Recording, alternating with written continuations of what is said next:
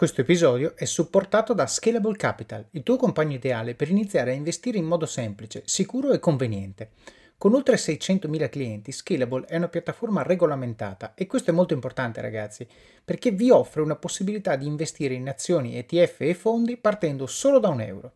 Ma perché dovreste iniziare a investire? È semplice. Primo, l'inflazione, che se aumenta di questo passo diminuisce di molto il nostro potere di acquisto. Secondo, se pensate oggi che la pensione che avrete quando ci andate a 80 e passa anni vi permetterà di sostenere lo stile di vita che avete, beh, vi faccio tanti auguri. E il terzo, beh, per chi ne ha, i figli.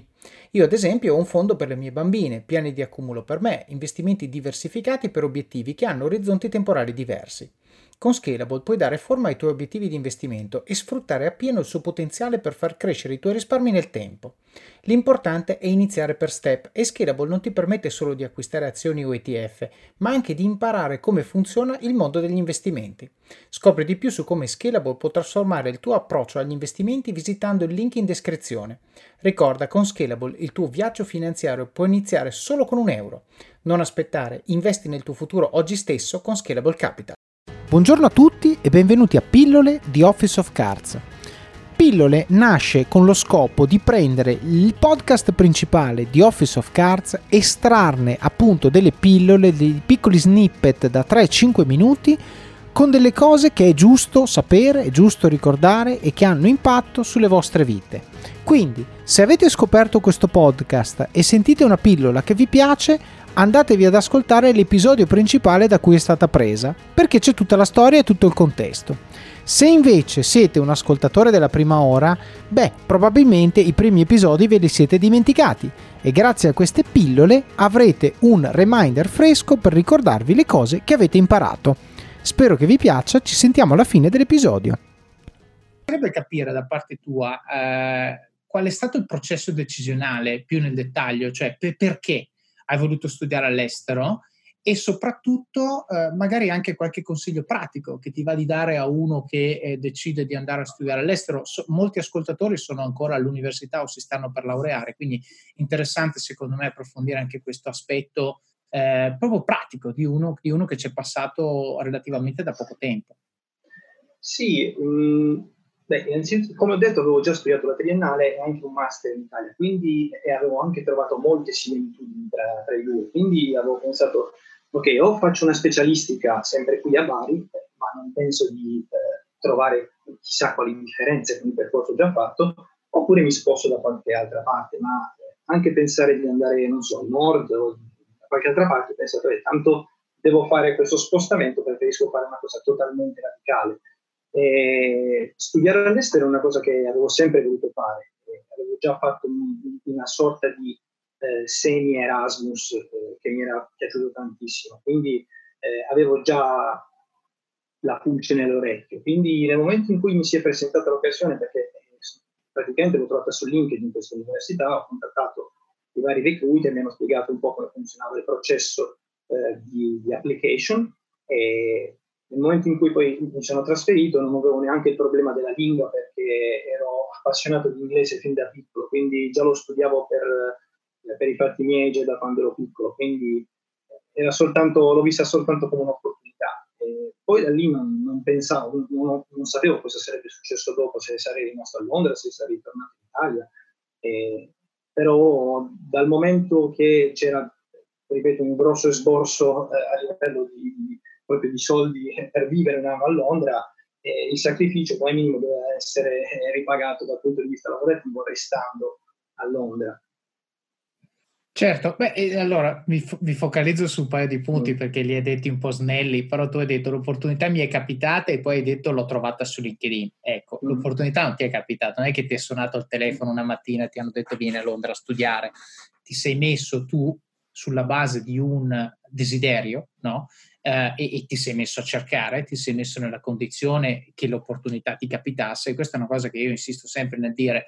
Eh, la vita per molti aspetti è un gioco probabilistico. Tu non puoi far sì che le cose succedano, ma puoi creare ecosistemi che le rendono più probabili. Se tu spendi un'ora al giorno su LinkedIn invece che un'ora al giorno su Facebook, è più probabile che troverai l'opportunità universitaria.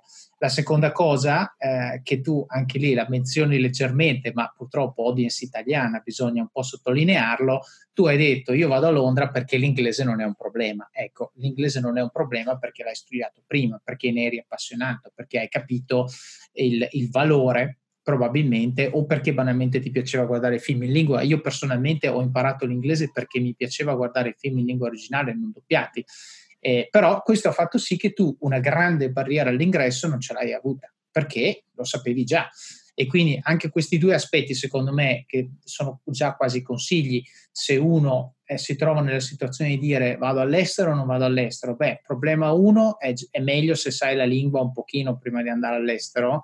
Problema due, se vuoi andare all'estero e avere un ecosistema, diciamo, che funziona, eh, devi cercare di ampliare le tue scelte, devi cercare di informarti, non andare dritto, oh, vado a Londra, vado all'Imperial College. Eh, quello è uno, però magari ce ne sono tanti altri che magari hanno una tuition fee più bassa, magari sono in una location dove vivere costa un pochino meno, magari posso fare un commuting al giorno che mi permette di vivere in una zona che costa meno. Cioè queste cose qui vanno pianificate, no? Io dico sempre play the long game, perché alla fine se uno pianifica le cose che sembrano impossibili perché ah, Londra costa tantissimo, improvvisamente magari non sono più vere. Poi faccio una battuta dico nel 2015 succede il referendum della Brexit, il valore della sterlina perde il 20% nel giro di tre giorni e quindi magari Londra è diventata un pochino più eh, così abbordabile da un punto di vista economico.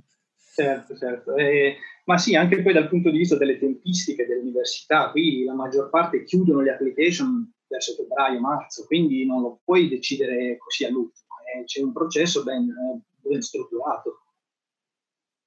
Certo, quindi allora, processo strutturato, raccontaci un pochino poi, quindi sei andato, eh, consigli pratici, un paio, non, ovviamente ce ne sarebbero tanti, però rispetto a quello che tu hai vissuto, quali sono degli errori che hai fatto che potevano essere evitati col senno di poi, oppure dei tips che una volta che sei arrivato lì hai detto, ah, se l'avessi saputo prima avrei boh, risparmiato soldi, fatto meglio l'esame, non lo so, qualsiasi cosa. Beh sì, sicuramente penso che eh, la, il tema eh, più scottante è quello della, dell'affitto, no? perché Londra sappiamo quanto può costare. Quindi eh, io avevo questa università che aveva la sede in centro, quindi eh, avevo due scelte, o andavo fuori e passavo parecchio tempo nel commute, eh, andando anche ad aggiungere poi un, un costo aggiuntivo al, al, costo della vita, che era quello dell'abbonamento metro, oppure trovavo qualcosa più vicino. Quindi sono stato parecchio tempo anche su Spare Room e questi vari siti eh, dove privati affittano, affittano camere. Ho avuto la fortuna di trovare questo privato che affittava una stanza praticamente a due passi dall'università. Chiaro, mi vengono a costare un centinaio di sterline in più al mese, però eh, lo sai bene, all'università puoi avere un corso la mattina, un corso il pomeriggio, un altro nel weekend e poi una sera di un evento di networking, quindi devi vivertela pieno all'università, devi stare sempre lì. Eh, tra l'altro sono, io personalmente ho bisogno di studiare in una biblioteca o in un, in un posto silenzioso, quindi l'università ti offriva anche quello, perciò ho detto che eh, vado, vado, a vivere lì vicino, spenderò un po' di più, ma praticamente poi stavo sempre in università. Magari c'hai anche quel vantaggio che nell'ora di buco di pranzo hai la possibilità di tornare a casa perché è vicino e ti prepari una cosa al volo da mangiare piuttosto che spendere soldi fuori. Certo, quindi sicuramente l'housing, spendere tempo per trovare la soluzione che più ti aggrada. Io Chiaramente Londra ha una realtà molto particolare da un punto di vista del commuting, nel senso che per andare da qualsiasi posto a qualsiasi posto ci vuole almeno un'ora mm. e quindi chiaramente essere vicini è, un consiglio comodo. E, ehm, invece a livello di università come ti sei trovato? Cioè, di- se, se, uno studente che ha fatto la triennale in Italia adesso dice eh, ok vado a Londra, quali sono le cose, la, la principale differenza da trovare, le cose a cui stare attenti? Beh, innanzitutto non, non, ho acquistato neanche un libro durante tutto il percorso universitario e qui praticamente non esistono e tutti gli esami sono eh, svolti su eh, progetti, lavori di gruppo, presentazioni, quindi eh, i libri sono l'ultima cosa. E possiamo dire anche che il sistema in cui è organizzata è che praticamente ogni tre mesi circa eh, ti ritrovi in un team eh, creato randomly, quindi casualmente con altri 3-4 ragazzi e ogni tre mesi questo, eh, questo team ci sono delle rotazioni, quindi ogni tre mesi cambi il team, ti ritrovi ogni volta a lavorare con gente nuova e quindi eh, anche fare una semplice eh, presentazione, che può essere un'analisi dei competitor, un, eh, un qualsiasi tipo di ricerca di mercato, ci sono una divisione dei compiti eh, all'interno del team, ovviamente come il discorso che dicevo prima sulle varie culture, i vari background, bisogna capire dove sei più bravo tu, cosa posso fare invece io per ottimizzare i tempi, dividerci il lavoro, eh, quindi molto molto eh, corporate insomma. Beh, questo, questo, è fondamentale, tra l'altro per chi viene dall'università italiana deve essere anche non banale. Io, io, io ho fatto all'università ancora il vecchio ordinamento e le sette persone con le quali lavoro, ero seduto vicino al primo anno me le sono ritrovate fino alla laurea, sì. sempre quelli. Per carità, gruppo di lavoro affiatatissimo, amici molto cari, però effettivamente non, non ti impone di sviluppare quella skill, di andare a capire quali sono diciamo, le capacità di ciascuno nel gruppo, perché ogni volta facce nuove, culture diverse, magari accenti anche diversi che ti aiutano un mm-hmm. pochino a imparare l'inglese sotto tutte le sue varie sfaccettature e anche a capire qual è il modo migliore, date queste quattro persone, di arrivare alla consegna di questo progetto. Tu fai questo, io faccio quello, dettare i tempi, magari anche provare in maniera un po' così sperimentale il ruolo di leadership, quindi ok faccio il project leader, quindi tu fai quello, tu fai quello, eh, entro domani vediamo il progresso. Queste cose qui, devo dire, eh, agli inglesi in generale, dico inglesi ma in realtà intendo il mondo anglosassone, viene, eh, viene naturale nel mondo del lavoro e un motivo c'è, perché glielo spiegano dalla scuola. Infatti tu adesso stai parlando dell'università, ma queste cose le fanno anche alle scuole superiori loro. Quindi, eh, secondo me, riflettere molto anche su questi aspetti. Quando la gente mi dice no, cosa ci guadagni andare all'estero? Ci guadagni che impari a fare queste cose, è sempre meglio saperle fare piuttosto che. Piuttosto che...